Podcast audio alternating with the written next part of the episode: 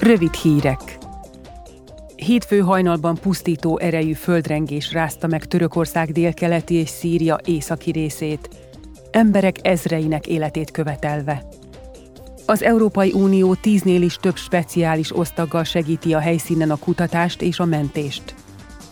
Ankara kérésére azonnal működésbe lépett az uniós polgári védelmi mechanizmus, csak úgy, mint a katasztrófa helyzeti tájékozódást segítő Kopernikus műholdas rendszer.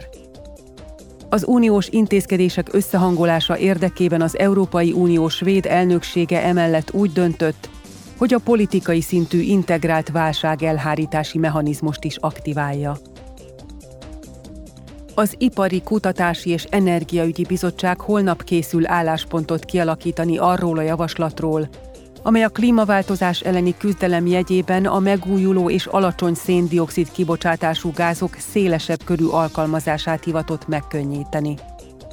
Az intézkedések nem csak az uniós gázpiac széndiokszidmentesítését szolgálják, hanem az energiaellátás biztonságát is fokozni fogják. Június 9-én és 10-én 5. alkalommal kerül sor az Európai Ifjúsági Rendezvényre. A parlament azokat a 16 és 30 év közötti fiatalokat várja Strasbourgba és a képernyők elé, akiket érdekel Európa jövője, és szívesen megosztanák ötleteiket és véleményüket másokkal. A résztvevők csak nem 200 program közül válogathatnak. Lesznek vitafórumok, beszélgetések, művészi előadások, interaktív műhelyfoglalkozások, de kapcsolatépítésre és sportolásra is lehetőség nyílik. A rendezvényre február 24-ig lehet regisztrálni érkezési sorrendben.